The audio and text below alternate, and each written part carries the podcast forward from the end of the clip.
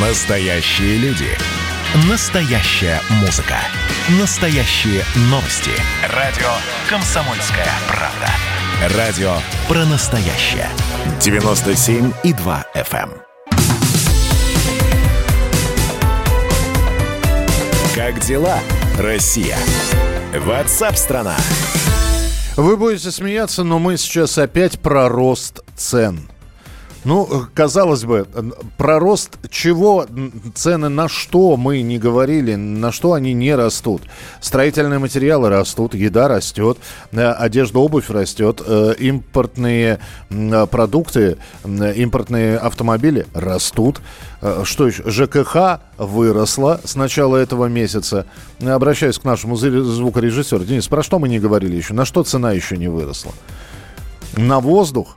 Ну нет, мы не про воздух. Мы сейчас про жизненно необходимые вещи будем говорить. Лекарства в России могут подорожать на 8% к концу 2021 года. В причинах уже хорошо известная и вам, и Денису, и мне, и, и, и, и многим другим. Курс рубля, рост цен на сырье, на сырье э, от которого зависит фармацевтический рынок – не совсем удачная политика импортного замещения, потому что иностранное сырье по-прежнему нужно. Это и есть причина вероятного увеличения цены. Кроме того, говорят, что возникнет дефицит некоторых дешевых медикаментов. Производителям просто будет невыгодно их выпускать из-за роста издержек. Так ли все печально? Ну, у нас на прямой связи эксперт э, фармацевтического рынка, директор по развитию компании RNC Pharma Николай Беспалов. Николай, приветствую вас, здравствуйте. Добрый день. Э, слушайте, ну ведь цены на лекарства, они тоже так регулярно достаточно растут. И очередное повышение цены можно обсудить, конечно, с чем это связано на данный момент. Вот, вполне возможно, из вышеперечисленного что-то наиболее явно приведет к э, росту цен на лекарства? Ну, вы знаете, здесь надо начать с того, что цены по итогам первых пяти месяцев текущего года, с января по май, уже выросли на 7,9%. То есть рост цен уже состоялся. Здесь э, к концу года, скорее всего, будет даже более, более э, выраженный рост, чем 8%. Возможно, будет 8-9%. Вот. Но здесь поживем, увидим, как говорится. А факторы, которые влияют на рост цен, ну, вы основные озвучили. Действительно, все эти факторы оказывают влияние на ценовую политику фармкомпании. Я бы добавил еще э, влияние системы маркировки, потому что затраты на внедрение системы маркировки, они, естественно, тоже вкладываются в стоимость препарата для конечного потребителя и тоже влияют на ценник. Вот эти факторы основные, импортозависимость, колебания на валютном рынке, система маркировки и ажиотажный спрос на отдельные препараты во всем мире. Николай, но разве маркировка это не тот момент, э, который должен радовать э, фармпроизводителей, потому что если, ну, если человек будет покупать фальшивку, пустышку, хорошо, если это пустышка, которая никак не навредит, но и не поможет человеку. А если это будет какая-то непонятная концентрация невиданных веществ, и все это под маркой знаменитого бренда, по-моему, сами фармакологические компании должны ратовать за маркировку, за более детальную, ну, то, чтобы подделок не было. Ну, вы знаете, маркировка, она, э, безусловно, радует участников э, фармрынка, вот, но за радость, за удовольствие всегда нужно платить, и в том числе вот, одна из плат – это повышение э, цены на конечный препарат. Ну, плюс в восторге по поводу системы маркировки разделяют далеко не все участники фармрынка, кто-то имеет возможность использовать это себе во благо, кто-то, кроме расходов от внедрения системы маркировки, ничего не видит. Но потребитель э, на самом деле получил пока из очевидного только рост цен. Вот, ну, хотя он связан не только с системой маркировки, но тем не менее.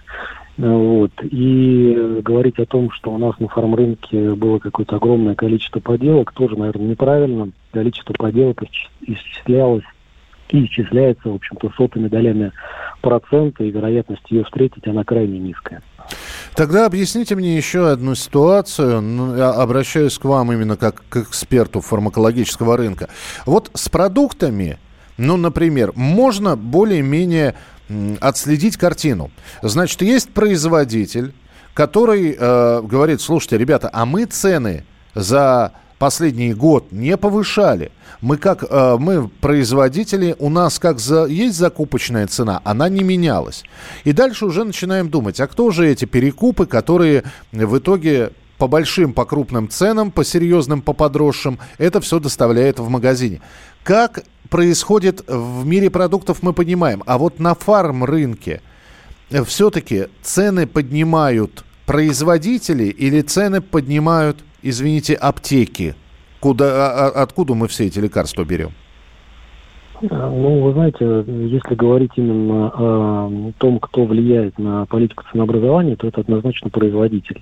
Аптека уже давным-давно, наверное, уже лет 10 не оказывает значимого влияния на ценовую политику, и тот или иной рост цен, он если чем-то вызван, чем-то спровоцирован, то аптеки здесь нужно вспоминать э, в самую последнюю очередь, потому что с одной стороны, у нас есть э, значительная доля препаратов, на которые цены регулируются государством, так называемые препараты перечня ЖНВЛП.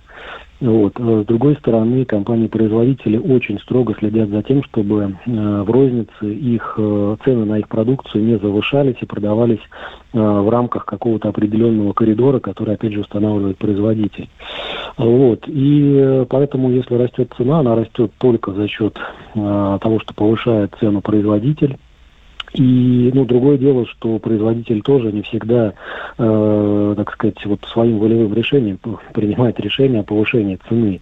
Он точно так же зависит от определенных регуляторных правил, от э, спроса, от, э, от поставщиков, которые поставляют сырье, оборудование там, и так далее. Вот. Он тоже находится в определенных обстоятельствах, которые влияют в том числе на ценообразование. Спасибо большое за комментарий. Все понятно.